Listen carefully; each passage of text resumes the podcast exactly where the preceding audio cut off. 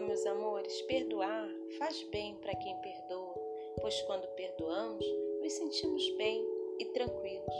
Agora, quando não perdoamos e ficamos magoados por muito tempo, a gente fica guardando maus sentimentos no coração.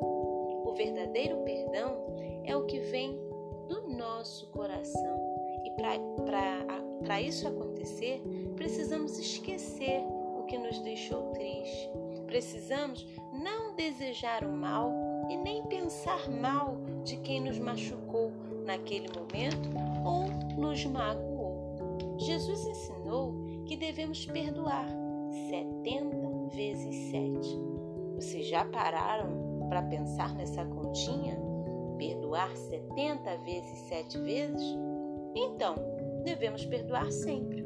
A continha é essa: